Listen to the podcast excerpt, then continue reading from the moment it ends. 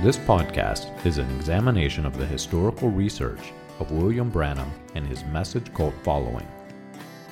William Branham was a minister in the gambling town of Jeffersonville, Indiana, just across the river from Louisville, Kentucky, as early as 1933.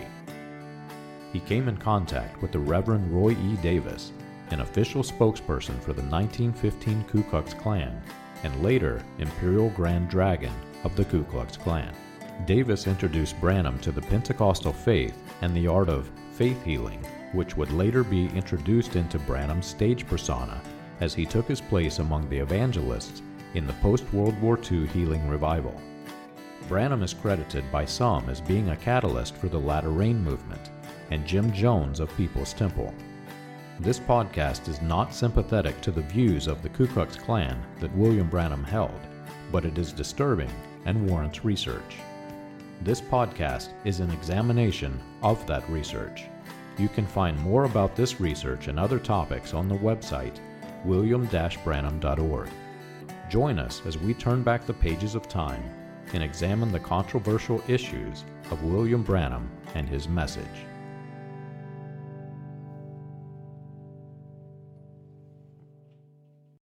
Daniel 11 gives a prophecy of the kings of the north and the south, a time when the kings would rise in Persia, one of which would stir up his kingdom against Greece. After this took place, a mighty king would rise and fall, his kingdom broken and scattered. The princes of the king of the south would grow strong and would make an alliance to the king of the north through the daughter of the south. But this alliance would not last.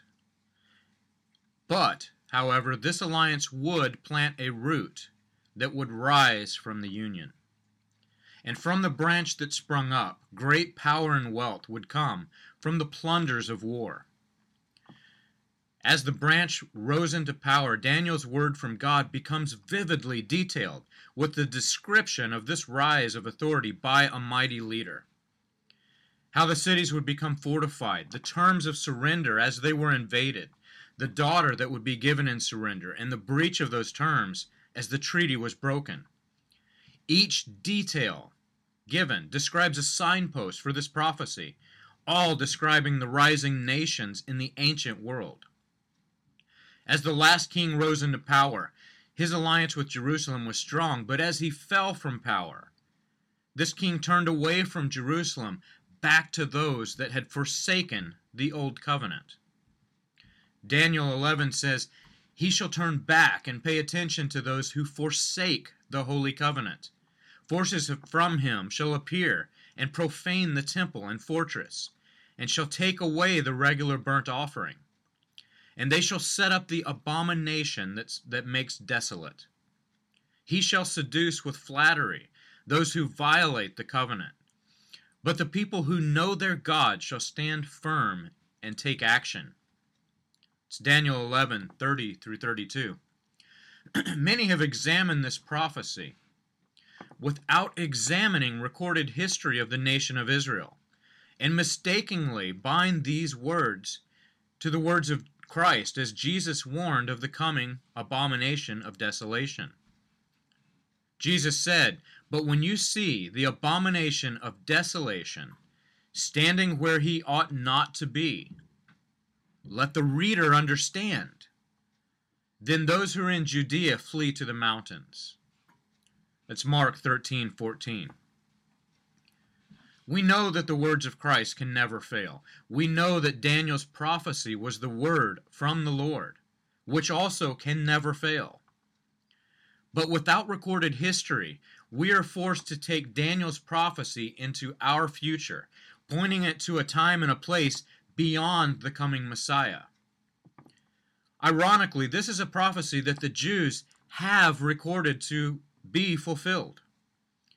While they still look for a coming Messiah, this prophecy of Daniel has a record from history that matches the events surrounding the invasion of the temple to the letter. In the first book of Maccabees, recorded Jewish history during the time between Malachi and the coming of Christ, the scribes took note of all the events as the abomination was being placed into the temple. just as the prophecy of Daniel records, it records the story of the rise of Alexander as he plundered the Medes and Persians. Daniel mentions the time when the kings of Persia would rise and overpower King Darius the Mede, and another king would rise against the kingdom of Greece. This aligns perfectly with the first few sentences in the book of Maccabees. It says, And it happened after that Alexander, the son of Philip the Macedonian, who came out of the land of Shittim, had smitten Darius, the king of the Persians and Medes, that he reigned in his stead, first over Greece. And he made many wars, and won many strongholds, and slew the kings of the earth. And he went through to the ends of the earth, and took the spoils of many nations, insomuch that the earth was quiet before him. Whereupon he was exalted, and his heart was lifted up. And he gathered a mighty host, and ruled over countries, and nations, and kings, who became tributaries unto him. That's First Maccabees 1, verses 1 through 4. Daniel's prophecy declared that a portion of the Jews that had abandoned the old covenant would make a treaty with the rising power, breaking the old covenant in full by joining themselves to the Gentile nations. This also is recorded in the book of Maccabees. Verse 11, it says, In those days there went out of Israel wicked men who persuaded many, saying, Let us go and make a covenant with the heathen that are round about us, for since we are departed from them, we've had much sorrow.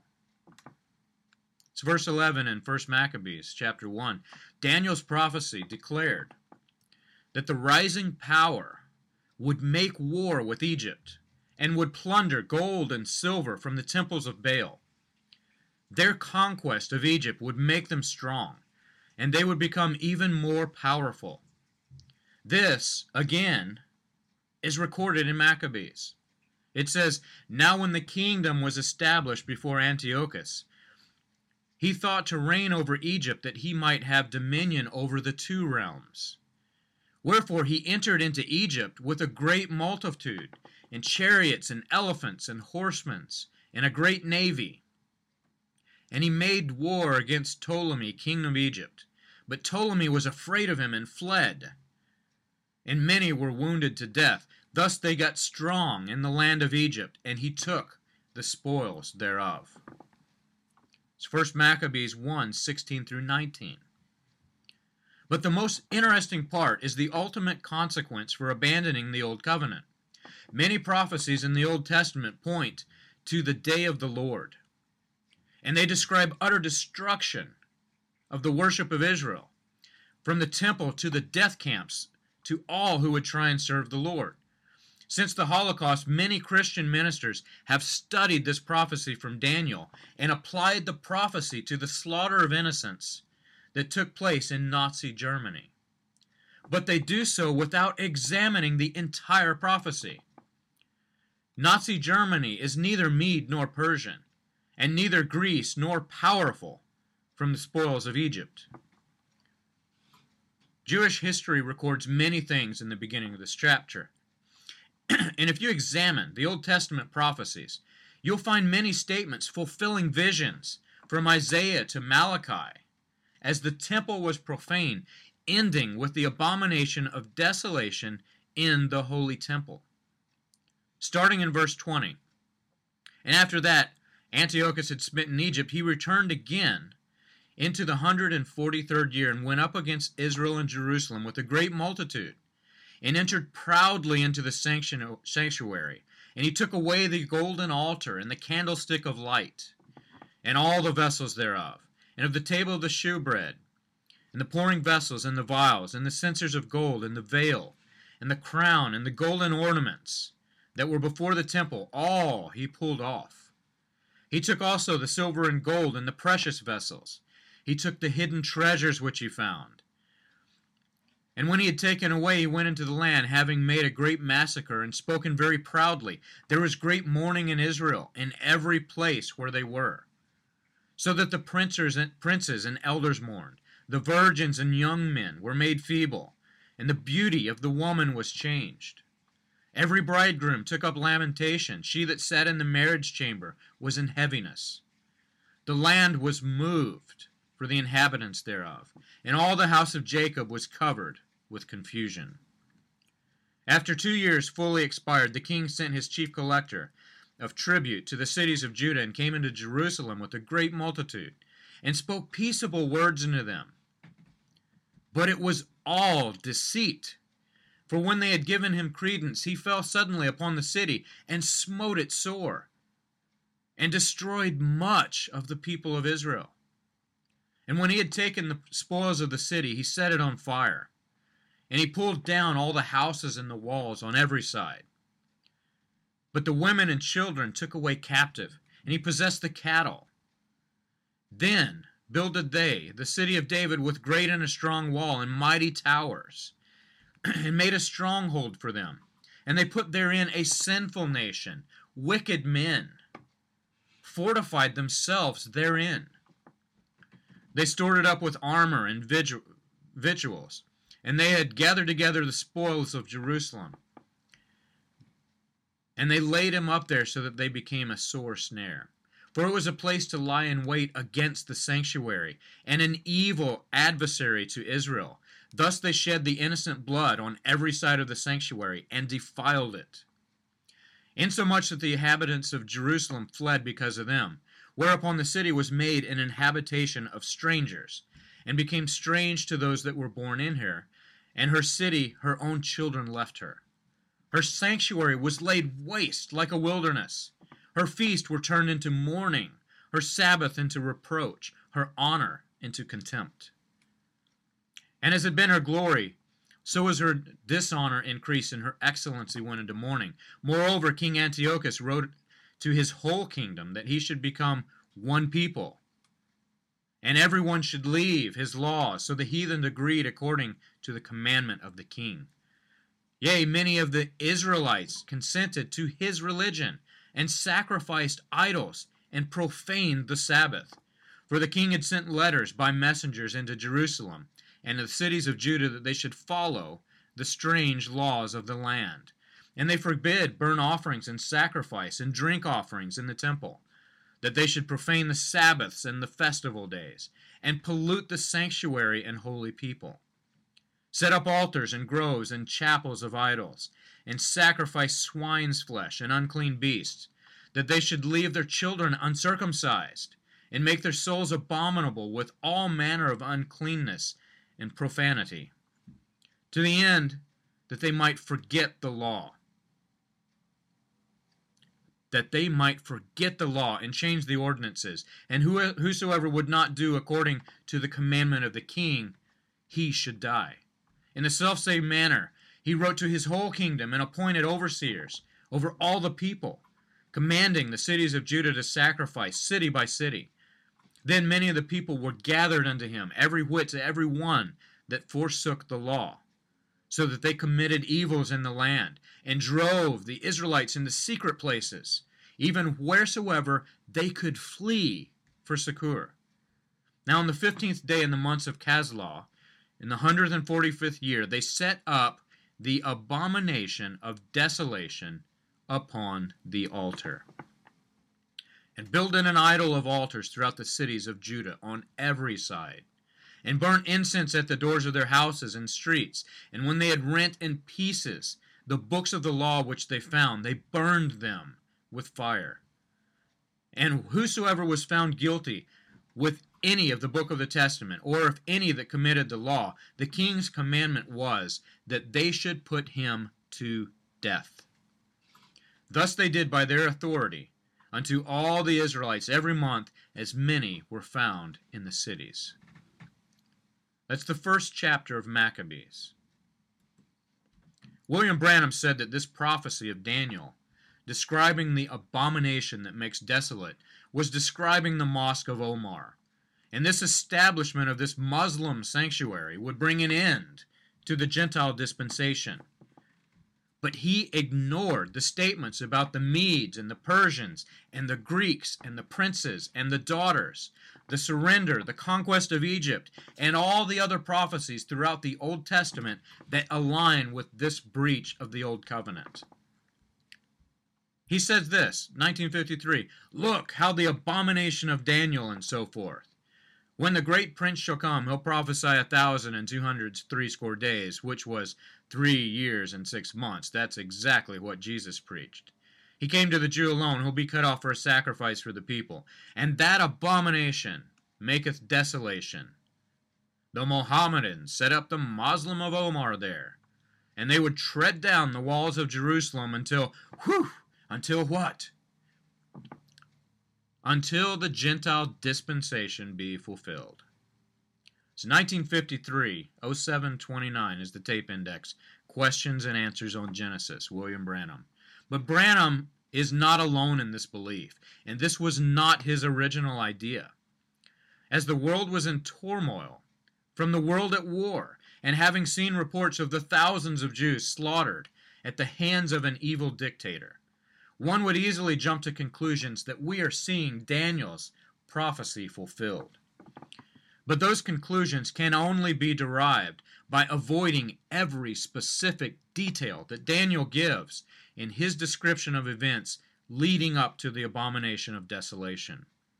Worse, to believe that Daniel's prophecy is pointing to the 20th century, we must place ourselves under the Old Covenant. Daniel specifically described the situation leading to the destruction of temple worship as being orchestrated by the Jews that had abandoned the Old Covenant, not the new covenant of grace that would be established in the coming kingdom. Reading the New Testament, we find that the kingdom of heaven is established by every member in the body of Christ, the people that Christ has taken for his name. Revelation says that the New Jerusalem was adorned as a bride for the bridegroom, and that this city, New Jerusalem, was a city not made by human hands. Our bodies are now the temple. I believe that we're at the end time. Notice the words of Christ in every gospel, each and every gospel, as he describes the abomination of desolation. In parentheses, you will find these words Let the reader understand. Matthew 24:15 So when you see the abomination of desolation spoken by the prophet Daniel standing in the holy place let the reader understand. Some think that this is a conflict in scripture. Why would Jesus say this when he had access to all of the Jewish history? Why would he take a prophecy from Daniel point it into the future when they were living breathing examples that Jerusalem had been invaded after the temple was destroyed. I believe that there is a reason why these words are written. Let the reader understand. Our bodies are the temples, and we are part of the city of God. We are pillars in the kingdom. Could it be that these words, referring to the abomination, would come to invade our hearts and our minds? Replacing the love of Scripture with love of something else? Could it be that the abomination that makes desolate is not a physical structure, but rather is an idol that has been placed in the hearts and the minds of each fallen soldier that has abandoned the gospel of Jesus Christ? Could it be that because of abandoning this gospel in the worship of a man, could it be that deceit, false prophecy, false teaching, twisted scriptures, and abandoned love is our abomination?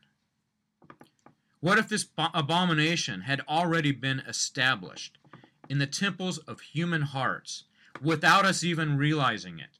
What if this abomination destroyed the love of our fellow man and made us abandon the reason for the commandments? And turned our hearts into stone. Ask yourself these questions and examine your hearts. Do you love your brother enough to give your life for him as Christ did for you? Are you the type that would leave the herd of sheep to find that one lost, wandering soul? That soul that is asking questions that are painful to answer. That soul that is seeking to dig himself or herself out of confusion that is being created by false teaching.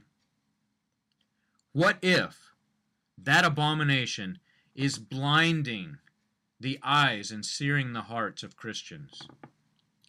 There is only one answer return to the original message, the gospel of Jesus Christ.